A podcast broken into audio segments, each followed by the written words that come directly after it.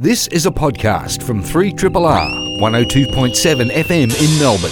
Truly independent community radio. The show is Radio Marinara. The station is 3 Triple R. This is the program about all things wet and salty. My name's Dr. Beach. And I'm Kade Mills. How you going, Kade? Uh, autumn's hit. You know how I knew autumn had hit? Because today, I, this morning, I got in my car and the air conditioner was on. So I had to switch from air conditioning to heating, and it's always that autumn thing. You still get those nice warm days. You're out driving later in the day. You got the air conditioner on. It's nice and warm, and then you get up in the morning and it's cold. It is a little bit cold. We had the heater going last night. No, I haven't quite got there yet. Yeah, I, I thought I thought it was a bit extravagant whacking it on, but um, somebody else in the house thought, yeah, we needed that. It's just a little bit chilly. It was the dog actually. She's a whippet. Yeah. She's a very skinny whippet. And she's um, cuddled up under the doona right now as we speak. And we're also joined in the studio by Fom Charco. How you going, Fom? Good morning.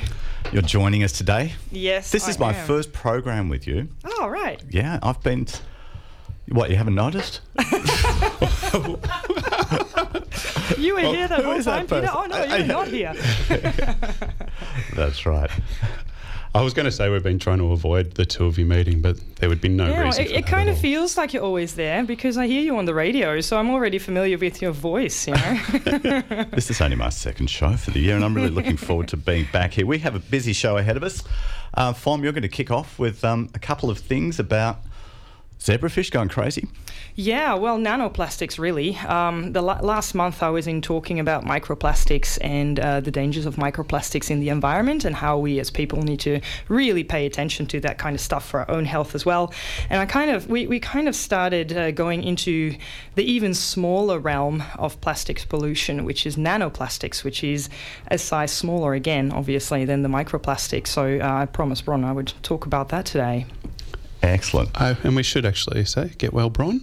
Oh, we should. she'll yeah, be yeah, listening yeah. at home. Bron's cozied up in bed. Well, not, co- not not by choice. She has um, influenza A is going to knock down a few of us this season, but um, Bron's right there at the bleeding edge. And Um, she's trusted the whole thing to you, Peter. well, not not entirely to me. It's to you, and, and you guys keep calling me by not Doctor B. Oh, Oh, there goes the superhero Oh, disguise. yeah, yeah, yeah. Oh, we gave away the superhero Everyone knows that my name's John now. Batman. Batman's been exposed. it has been exposed. Yeah, uh, yeah, yeah. Get well, Bron. Uh, we we are looking forward very much to seeing you um, back in these hallowed halls of three triple R. Uh, and that, uh, so Fom's on first, and then we have Georgia Nester, young PhD student. we do. She's sort of been doing a tour of the East Coast, um, doing some water collection for eDNA on weedy sea dragons. But she also just recently finished up her honours looking at syngnathids um, and using eDNA and metabarcoding to sort of detect them. So she's going to come in and give us a bit of a chat about what she did during honours thesis and what she plans to do during her PhD before she jets off back home to Western Australia. It's always good to hear from um, from the younger generation, from the um, from the young PhD students, particularly someone who's over here from WA. She's from Curtin, I believe. She is from Kurt, yeah. And that's the thing too. I find as PhD students tend to know a hell of a lot more than they think. They know a lot more They- than the other people around. Yeah. Well, well, yeah. Yeah. They always undersell themselves, I think. So once you get them talking, you find out that you know they could basically run this show and the next show and the show after. They talk for hours. Yeah, that's right. And you mentioned the word there, syngnathids, and um, I guess she's going to explain that to us. But it's horses and dragons, really, of the C type. it's a good way to describe it. Yeah. yeah, and eDNA. I'm looking forward to hearing lots about ED EDNA, eDNA, deoxyribonucleic acid, Yes. environmental type, and maybe that's Georgia there. I don't know. Um, That's good for radio. and then, um, yeah, I'm going to get a bit of time at the end of the show because I'm running it today, so I get to speak. And I'm going to talk about um, I'm going to talk about the increase in global shipping and the implications that has for distributing pests around the world. We've already seen many, many different examples of that, but there's been a really good study which has just come out in one of the nature journals, which is predicting the actual increase in shipping that we're going to see between now and 2050, and it's quite astounding to think that what's you know going to be carried by those things around the world. And then I'm going to kind of wrap that up a little bit with looking at something which is not quite marine, but amphibians do live in the aquatic environment. Um, some of them do get into the um, you know, into the seashore a little bit. Uh, the decline in those, decline, global decline in amphibians because of world trade. Um, I'm going to connect both of those two. Wow. we're We're going everywhere today. We are going everywhere. Yeah, yeah Going it's going to be a big show. But so let's get into it. But before that, um, bit of news, a bit of weather from you, Kade. Yeah, well, I'll go with the news first. And this was just a quick one. I think this is something we'll hopefully get to talk about more later. But there's just a recent study come out in Marine Policy, which is also from over Western Australia, so University of Western Australia. And one of the main finding was findings was that 70% of recreational fishers actually support no-take marine zones or marine sanctuaries. So this sort of, I guess, flies in the face and contradicts the perception that fishermen are against no-take zones. They found that basically there's a bit of apprehension in the getting the no-take area in to begin with, but then after time, fishermen actually come to appreciate them and actually enjoy having them there. And basically, the main, I guess, They can see the benefits. they can see the benefits, and particularly once they've been there for a long time. So after about 10, 15 years is when they start to basically almost adopt them as their own. But one of the main things coming out is that there's been a lot of, um, I guess, news and media around governments being sort of coerced by fishing lobbies and fishing groups into sort of stopping the extension of marine parks and putting more marine parks in. And what they're basically suggesting is that fishermen actually are quite open to the idea of it. It's just that they need to go out and actually talk to the anglers, I guess, on the ground, so to speak, as opposed to the representatives, and sort of have more of a conversation with the actual anglers themselves when it comes to putting them in place. So I know, I think in Victoria, we've got a halt on any new marine protection areas, and they had similar problems in Sydney. So it's just sort of, you know, we need to reopen this conversation Yeah. and we need to start looking at this, particularly as you leading into your topic later in the afternoon about the impacts that we're having on our marine environment. Yeah, not not in the afternoon. I think. but I don't think we're going to push. We're not past, past, a past little 12 later on today. There might be other people who would get upset by that. Um, and the weather. What's happening? The weather. Well, today it is going to be a lovely top of 18. Um, I think we've got some reasonably light winds. No, we've got west northwesterly winds, 15 to 25 kilometres, increasing to 30 kilometres before turning southwest. So if you're out there and thinking for going for a surf, basically the protected corners are going to be your best spots um, and get in early before the wind turns. And then for the rest of the week, tomorrow we've got 17 degrees. Tuesday 23 with an overnight low of 8, so autumn is definitely here. Wednesday 23 and partly cloudy. Thursday 24. Friday again back to 27. So Friday's the day to get back out in the sun. And then Saturday 25. So we've got typical autumn weather. Ah, very nice. Yeah, looking forward to those kind of mid twenties later on the week. Estamos escuchando Radio Marinada en 3 triple R. Yeah, that's uh, Radio Marinara on 3 Triple R. I'm Dr. Beach. I'm um, joined by Fom Sharko in the audience. In, in the audience, I guess we could call it. the- It's not really the audience. It's the studio. It's not all about me. No, it is. We're all just here watching you, Dr. B. And Nerid is panelling this morning, and of course we have Kade Mills, who you just heard. Fom, you've been thinking about microplastics. Yeah, a lot. I think about it a lot. Yeah. Um, well, today we're actually going to talk a little bit about nanoplastics, which are, which is basically the well the next level down, isn't it? Because a, a micrometer is a thousand nanometers, and a millimeter is a million nanometers. So that that gives you a bit of scale here.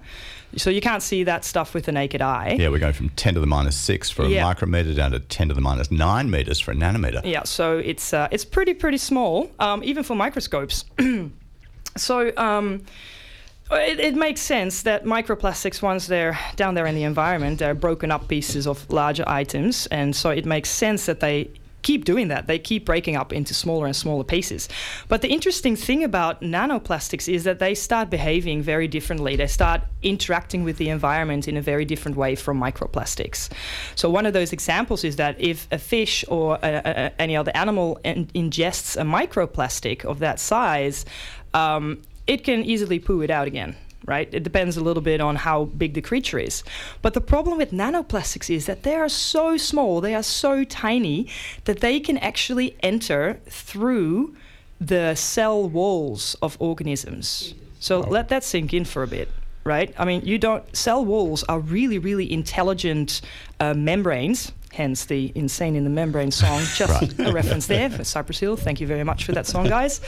Um, so uh, cell membranes are really it- intelligent uh, lipid layers. They consist of, of fats, barriers of fats interspersed with proteins that act as kind of sentinels.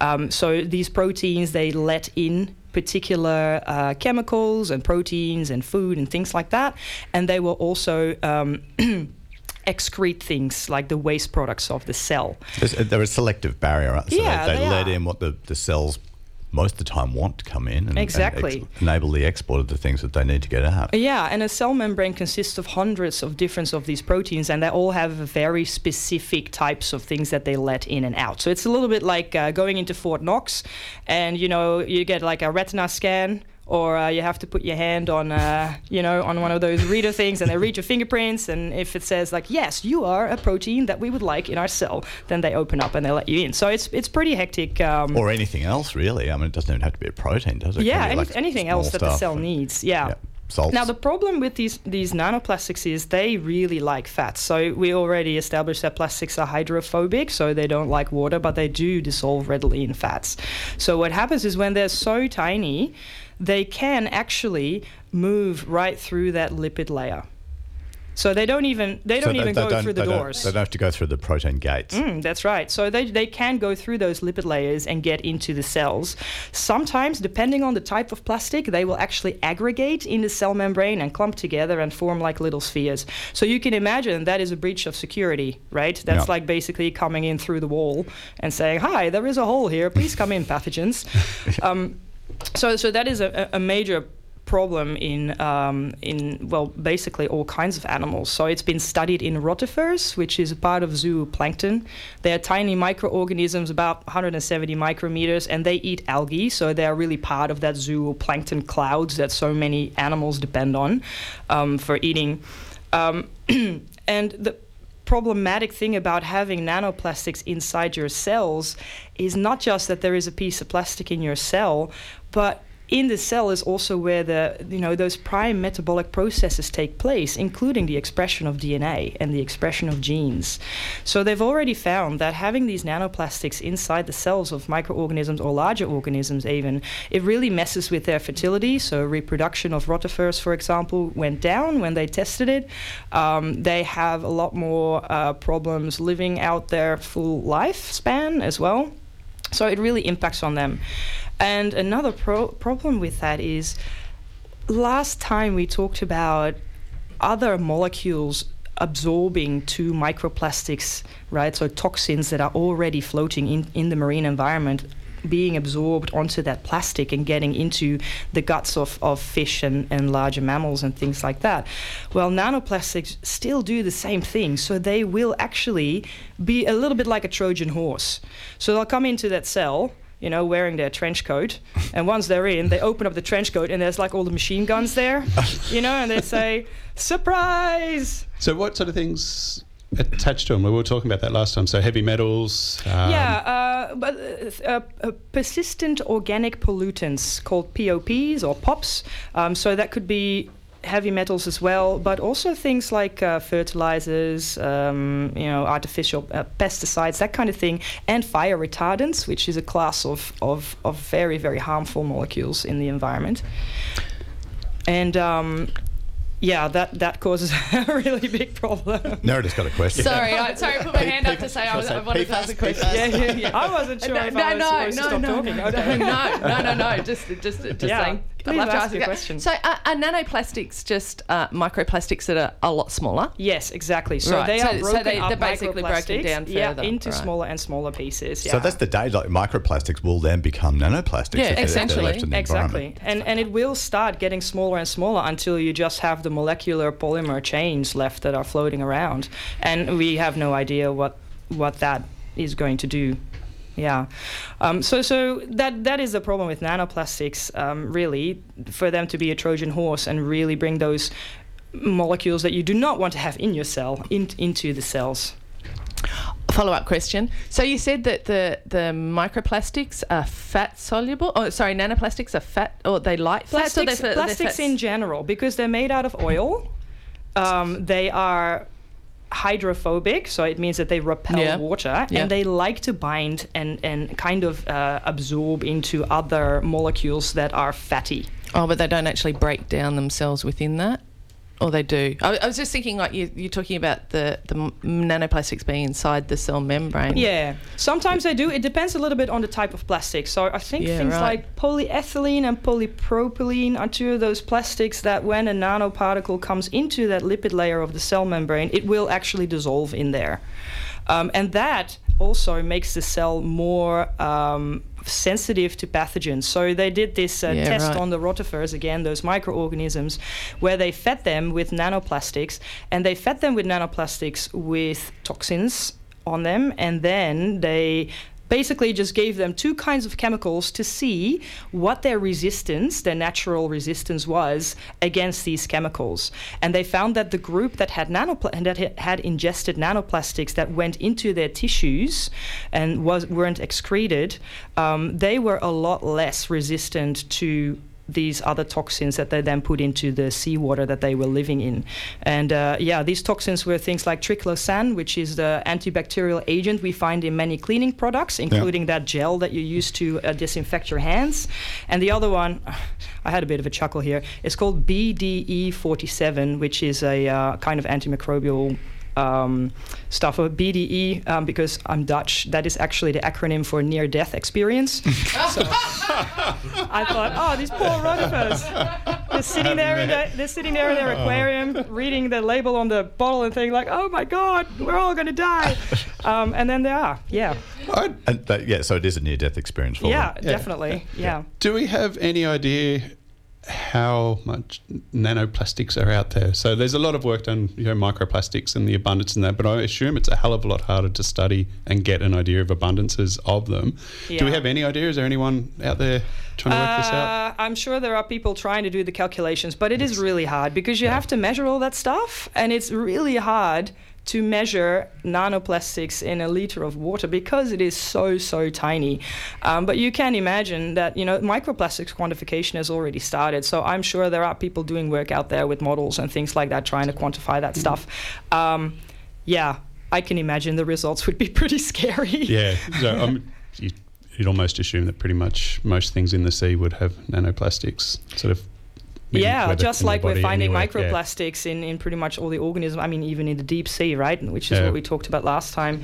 Um, but yeah, so for the higher organisms, in zebrafish, uh, it has been proven that it actually, the nanoplastics will cross the blood brain barrier and they will mess with the dopamine.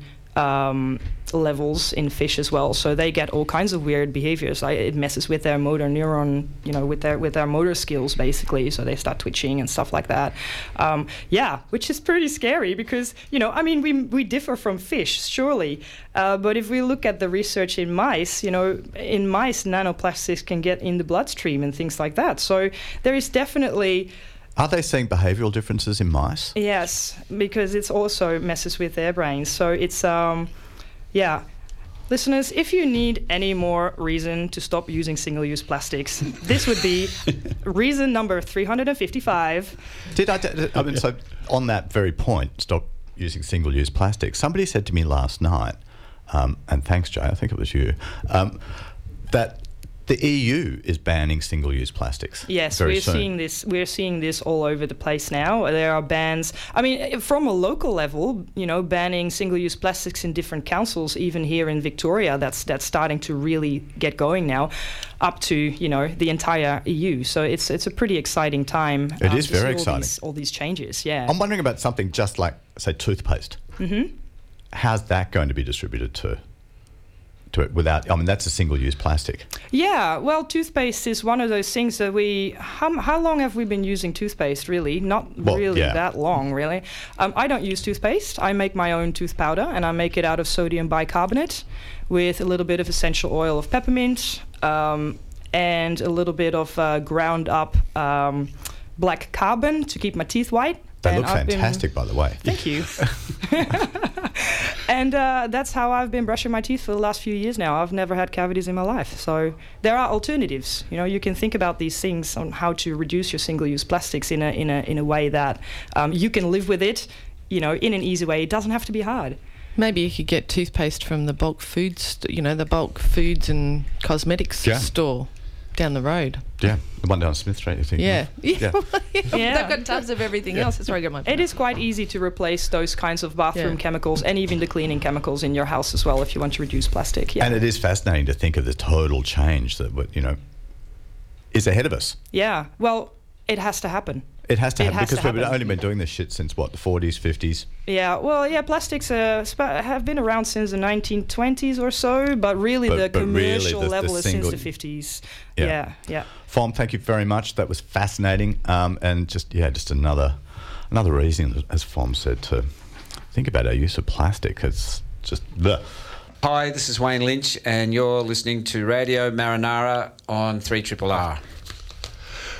Ah, you are back with Radio Marinara on 3 Triple R. Uh, before those station announcements, we heard Gorillaz. That was um, super fast jellyfish, and just a big shout out to Pat from Rocksteady Records for helping me get a little playlist together over dinner last night. You did well. Yeah. Well, now we're joined by Georgia Nester, who's a PhD candidate from Curtin University from the Trend Laboratory, which is the trace and environmental DNA, is what Trend stands for, which is pretty cool in itself. She recently finished her honours thesis where she developed environmental DNA metabarcoding method for syngnathids, and she's just recently started a PhD. I think she's only maybe a month in at the moment, uh, looking at how environmental DNA metabarcoding can be used to better monitor marine the marine environment, focusing on cryptic species such as syngnathids, deep sea species, which is from the canyons off Exmouth, and how large Antarctic gradients can affect the dispersal of eDNA. So, to help us work through a lot of these big words, I'd like to welcome Georgia Nest to the studio. How are Thanks you? Thanks for having me. Yeah, good. and you've just been doing a bit of a tour of the east coast of Australia, and you're sort of halfway through. Yeah, so I started in Sydney and did a few dives there looking for some weedy sea dragons. And then I came down to Melbourne, and then tomorrow I'm off to Tassie. And we were lucky enough to get you up early in the morning and come in here. Early on a because- Sunday morning. yeah, because we wouldn't be calling you in Western Australia because I'm guessing what six thirty like- over there at the moment. yeah, about that. Yeah, Yeah. you would not be calling me on a Sunday at No. 6.30. so we're very glad to have you in here. So where do we start with the big words? Should we go with syngnathids first of all? yeah, sure. What are syngnathids? So syngnathids are a group of fish. They're sea dragons, seahorses, pipefish, the pygmies, all the cool little cryptic stuff like that. and there's quite a few species, isn't there? Yeah, there's a few. Yeah, there's a lot of those. And I guess part of it, like I know if I've done some um, sampling in Port Phillip Bay and Western Port, and you often get them in the seagrass, particularly the pipefish. Yeah, they hang out get- in the seagrass a lot. So that's why they're quite hard to find using traditional methods. So your normal surveys, they blend into the seagrass a bit too well. I mean, going diving looking for them, it takes me a long time before I see one for a pic. But yeah, so it's a lot easier with the eDNA surveys. And S- Syngnathids, th- that word, what does that mean? Is it, is it, is Uh, it it fused? means fused jaw. So they, they filter feeds. They feed on tiny little um, crustaceans with their small little pipe mouths. so yeah, pipe, all pipe, the- pipefish are in that group as well. Yeah, well. pipefish as well. Yeah, they all have really tubular mouths and So- their so jaws are fused together. lips and going like yeah. You just mentioned the word eDNA there too. Yes. We're, we're going to have a deep dive and Yeah, explore what that means pretty soon.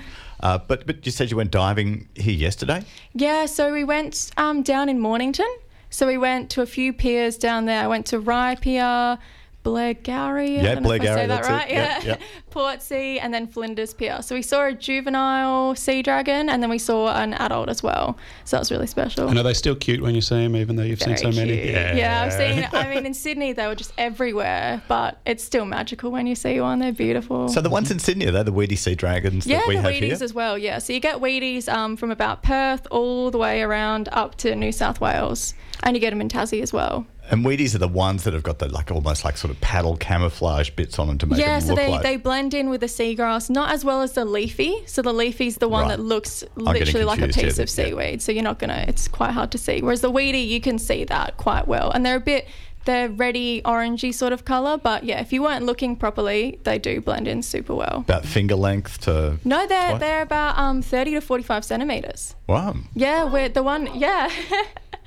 A, a gast is narrative. Yeah, the one that we saw um, in where was it? Flinders Pier. That was huge. That was about forty centimeters. It was beautiful.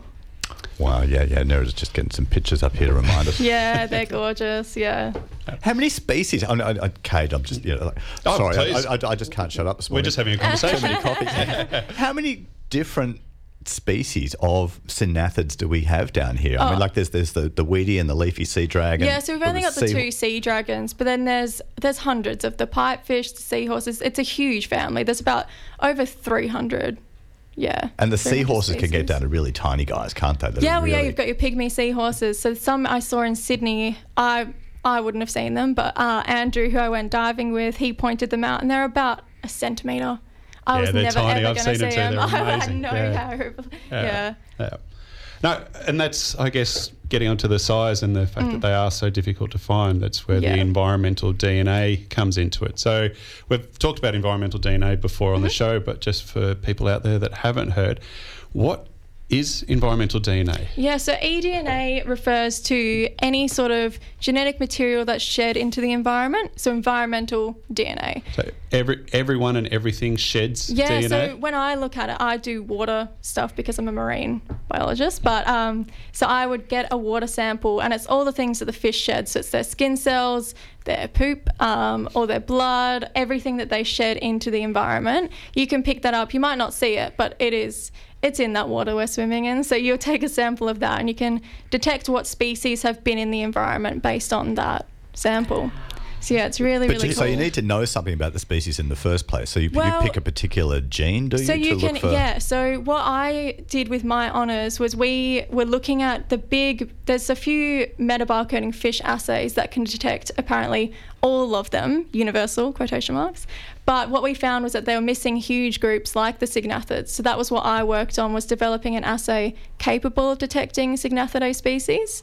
Um, so yeah, you can go out and use a universal assay, but if you want to be more specific, and especially with these smaller fish species, they get drowned out by large, large sharks, large schooling fish. So yeah, it's better to have an assay in mind.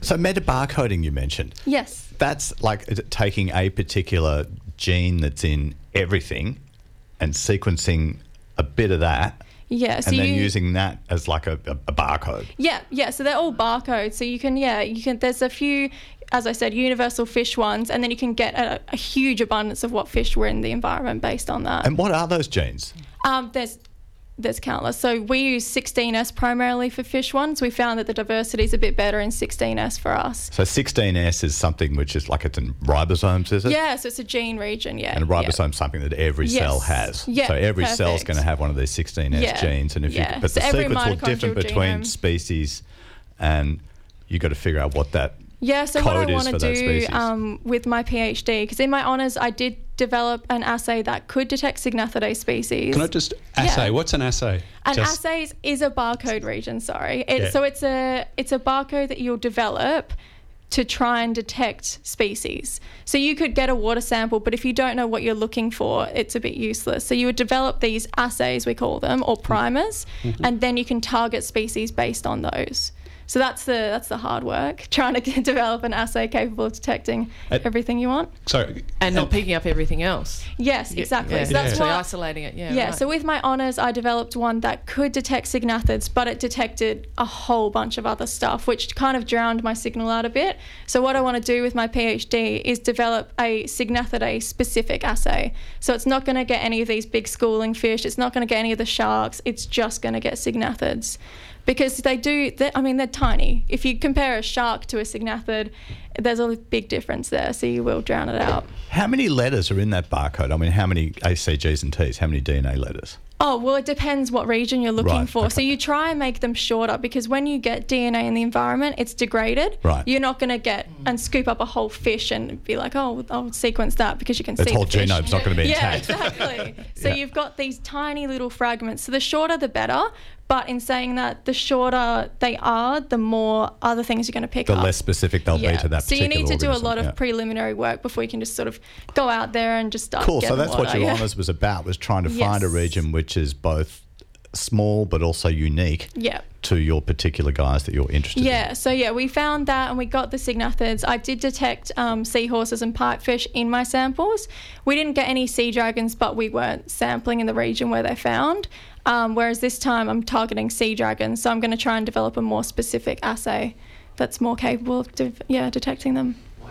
to, to- to- to what end? Uh, To what end? Uh, So you, what you want Yeah, this I assay mean, so you could I say like there's sea dragons here or not here. It- Yeah. Is it? It's going to be hard to have proof of. Yeah, the good thing about eDNA Absence, is that isn't DNA degrades quickly in the environment. So Yeah. degrades, I mean, the max amount of time would be a week. So if you detect something, it's been in that region within a week. Huh. Yeah.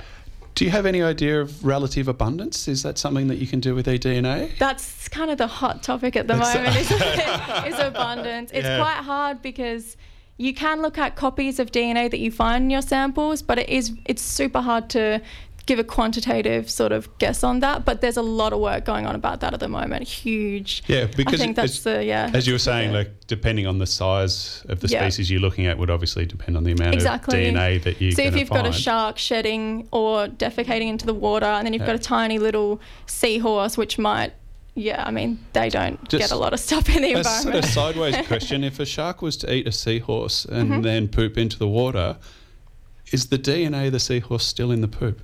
Uh, not in Does it the deteriorate? poop, So once it's gone through. If through- you've got gut samples, definitely, So- but not that far So once down. it's passed through Yeah. the body, it's pretty much It's- the DNA is gone. It's useless. just poop okay. now. Yeah. So for, for your PhD now, Yeah. Georgia, you're going to scoot around Australia, take water samples from all sorts of fantastic exotic places, and, and look for these dudes. Yeah, well, I mean, I'm only three weeks in, so it's been a whirlwind. Um, so, uh, yeah, so I. I want to see your data already. I know. Well, so How much work do you have? So I've been, yeah, I've been to Sydney. We did some dives there. Then I'm down in Melbourne, and then I go to Tassie next week. So we're going to do a few dives in Tassie, and then back in Perth, I'm going to do the southwest coast of um, WA because we've got a lot down there as well. So going to get some samples from there, and yeah. And so the collection of the water sample itself, like I take it you could probably do that from standing on the pier, but you actually do that when you're in the yeah, water. So Is there a I reason for that? Yeah, well, a part of my honours was on that. So, see, normally what they would get is a surface water sample, but because they are so cryptic and they are benthic creatures, I thought, why would you get the surface water? It's it, like, I mean, they're 20 metres down, Yeah. so it might not reach all the way up there. They're quite small. If it is really ephemeral, as you said before, that Exactly. eDNA. It, Yeah. So I kind of wanted to see if the surface water and the bottom water would have different sort Uh-huh. of counts of DNA, and I did find in my honours that bottom water was generally better for seahorses because that's where they that's where they live. You've got that bottom current as well, whereas the surface it kind of goes around quite a lot. So here I am still getting surface water samples, but I did do a lot of bottom water as well. Are you Yeah. able to show that, say, if you can see a sea dragon in front of you when you're in the water, Mm-hmm. take a sample as opposed to half an hour later or 50 metres away where you can't see any sea dragons around Yeah, you and you take a water I- sample, do you see differences in the eDNA between those? Yeah, that's what I'm doing as well. So I did collect samples when I saw them and I marked those out. And then I also collected samples just, you know, away in the sample area because I want to know is it am I just going to detect them when I see them? Because then that's what's the point of eDNA if it's just a visual survey in the end. So yeah, but in my honours, I didn't have that issue, but I did want to also see that as well. It strikes me at, at how powerful this technique is because Mm-hmm. when you think of like the, you know, the, the DNA, the nucleic acids that are going to be there in the water from, you know, from everything that's been around there for the last couple of hours Mm. at least, from what you say, to Yeah. to be able to fish out, as it were, or, or to pick out something. Yeah, you have to have some really particular- powerful assays to sort of What, narrow what kind of what kind of gear do you use? uh, to go get my samples. Uh, no, to like to analyze the eDNA. Oh, like, okay. Yeah, when you're not doing the glamorous diving. We're, we're talking about so the months, and all of that. months of work afterwards. Um, yeah, so we so initially I would develop a primer or an assay in silico. So on, that's just a bunch of computer work, and then I would test that out. So we use PCR machines, sequencing machines, extracting machines, a lot of machines, a lot of gloves, a lot of pipetting. Yeah. oh, yeah. You'd have to be really Yeah, careful about contamination from whatever's in the lab or. Yeah, yeah, that's that's the other thing as well. I try to do all my sites on different days, and we we are very anal about our cleanliness and trend. So Yeah, we, yeah. if we go into one lab, you can't go in the other lab that day. You have to go home. In my honours, when I was very stressed, I would go home, I'd have a shower, I'd change my clothes, I'd come back and do my next samples. Because, yeah, you can't go back and forth. We're not bringing DNA into that lab. Yeah. So, yeah, it's really cool. Georgia, thank you very much for coming Awesome. in. Thank you for having me. I was saying, That was all, all- all the way over from WA. Yeah, thank Especially very for us. Yes. it was great. Uh, enjoy your trip to Tassie. Awesome. Thank you so much. We'd love to check in with you as your PhD is progressing. And Definitely. Hopefully you'll be back over this way because, as you said, you won't be answering the phone at 6.30 in the morning. No, maybe for a holiday next time. Beautiful. Thank you very much, Thank Georgia. you.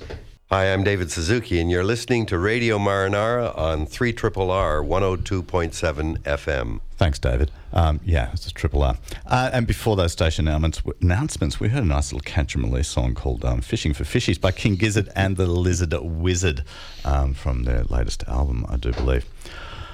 Kade, how We've got some time for Life's we, a Beach. we had some time for Life's Well a Beach. Done. We're not, we're not going to talk, I'm going to talk about something depressing, as I usually do, you know, doom and gloom. Um, but it's not. It's well. It's it's it's it's making us think about what's going to happen in the next couple of decades, which I often try to get us to do. Well, that's what Sunday morning's all about on Triple R, isn't it? It Make us yeah. think. We should play a bit of Kris Kristofferson or something like that to go along with it. Anyway, glo- global shipping. Um, how much, Kade, do you reckon um, global shipping accounts for like world trade at the moment? Oh, We- you know, I love get getting thrown ar- these kind of we- We, questions. get, we, you know, we send stuff around the world with alacrity. You know, we, we import a heap of stuff from um, North Asia at the moment. Well, yeah, okay, Southeast Asia, China, all sorts of places. How much do you reckon? Uh, can I use the, the shitload? A shitload. It's eighty percent. Eighty percent. 80% Eighty of the percent trade. of world trade um, is from shipping, and that has increased amazingly over the last little while. And just a couple of numbers I'm pulling here from. Um, this is a paper which has appeared in Nature Sustainability, which I think is open access online. Anthony Sad- Anthony Sardain is the lead author, and it appeared just very recently. It's entitled "Global Forecasts of Shipping Traffic and Biological Invasions to 2050." Uh, between 1992 and 2012, so in that 20-year period, shipping traffic grew fourfold. Uh, between 2000 and 07, the annual growth of growth rate of the global fleet fleet of just say LNG tankers um, was 11 percent, and it's so Liquid nitrogen. liquid nitrogen No- shipping gas around yeah so that that's their share of the global fleet, fleet went up 11% china's share of global container throughput surged from um, 1% 1.5% to 20% between 1990 and 2013 um, it's increasing amazingly. And these people and the people who have done this study have predicted that by um, 2050, there's going to be at least a four times increase, maybe up to a 15 times increase in global shipping in that period. Aren't we going to run out of plastic toys and Maybe we will. TVs maybe. and cheap cars before Yeah, then? or- all of those different things. Uh, these modelers, what they have done, this group, has not only looked at the forecasts for global shipping, and they've done this through pretty cleverly looking at projections in growth domestic product development in different countries to really get into the data and tease this apart. So it's very much an economics paper as well as a sustainability paper. As I said, it's appearing in Nature Sustainability, but they're using those data that they're acquiring on predicting what's going to happen with global shipping up until 2050 and using a data set that they've generated between um, it was 06 to 14 so in that nine year period they got all the data on the shipping that was happening around the world. I just want to read it's sometimes interesting to go into the methods of these papers to see actually how they did it. So what they did was that they um, so they got all the shipping data movements from IHS Web between 06 and 2014 inclusive, and this was voyages of 81,000 ships separated into seven different um, types of ships. They even went to the National Ballast Information Clearinghouse database, which albeit only does it for the United States ships, but they uh, account for a lot of them, um, and they calculated the amount of ballast that was being dumped and picked up in various ships between tw- 2006 and 2018. And then they get all the weather maps and all sorts of stuff, as well as the, the data on the economics of these countries and the projections. And they used all of this, they chucked it all together in this big ass model to figure out what the projected increase in global shipping is going to be. That they've overlain with predictions of how we're going to get, you know, the more invasive species that get moved around. So you were talking about ballast. there. Ballast. Uh, there- We've talked on this program before about Well, okay. phytoplankton, for example. Yep. Other things like the Northern Pacific Sea Star, the larvae of that might have even come across in ballast water. But that's the water that the ships take on board yeah. during. So, for example, the tanker, LNG tanker, for example, with its um, bringing gas or taking gas from Australia, taking it to Asia. As it's coming back empty, it will be full of ballast water. So Yeah. it'll be ballast that will fill into its tanks, and once it gets here, it will discharge that. We were talking about eDNA before, um, Yes. and that is one way of detecting if there are any nasties in there. Nasties being things like certain types of plankton, like dinoflagellates that cause paralytic shellfish poisoning, and also we have sea stars and Pacific sea star, the northern Pacific sea star. Uh, lots of different things. Um, so not only in ballast water, but also like in packing containers, things get shipped. It's like so pathogens, so things that are you know, going to invade land as well as not just the marine environment. Um, stuff that comes across. And a really good example, we've just got a couple of minutes left, and one good example of one of these things which has been spread around the world, which has led to the big demise of one group. That group is the amphibians. So you've got the frogs and all their relatives. Um, there has been, a, I think, 59 species. This is another paper which has appeared very recently, um, and this is in the latest edition of Nature, as I. Um, no, it's actually in the latest edition of Science. And this has happened in the last 30 or 40 years through the global traffic in amphibians. So people sharing different amphibians, sending them around the place. And early on, through pregnancy tests, they were using one type of amphibian called the African claw-toed frog. That got sent around the world a lot. And they were carrying with them this pathogen, a thing called a chytrid fungus, tiny little fungus. Um, and that lives in the skin of amphibians, native to Asia, but when it gets off into non into species which haven't been used to seeing it, it's been killing them off, particularly the, the ones which live, which are, which the amphibians which are highly dependent upon water for most of their life cycle, life cycle, um, and larger ones. It's a huge decline in amphibians um, over the last 30 years. It doesn't look like it's getting any better. This is because of world trade, and world trade through shipping is going to increase dramatically, as we would probably imagine if we sit and think about it. But this is the first kind of model which has sat down, accumulated all those different data, got them together, and said, yeah, this is most likely to be what's going to happen. So we have to be very careful and use things like eDNA to check ballast water, screen um, packaging materials that get on ships. And yeah, consume a lot less, as Nera said. Yes. Um, we better get out of here for the doctors. This has been a podcast from 3RRR 102.7 FM in Melbourne. Truly independent community radio. Want to hear more? Check out our website at rrr.org.au.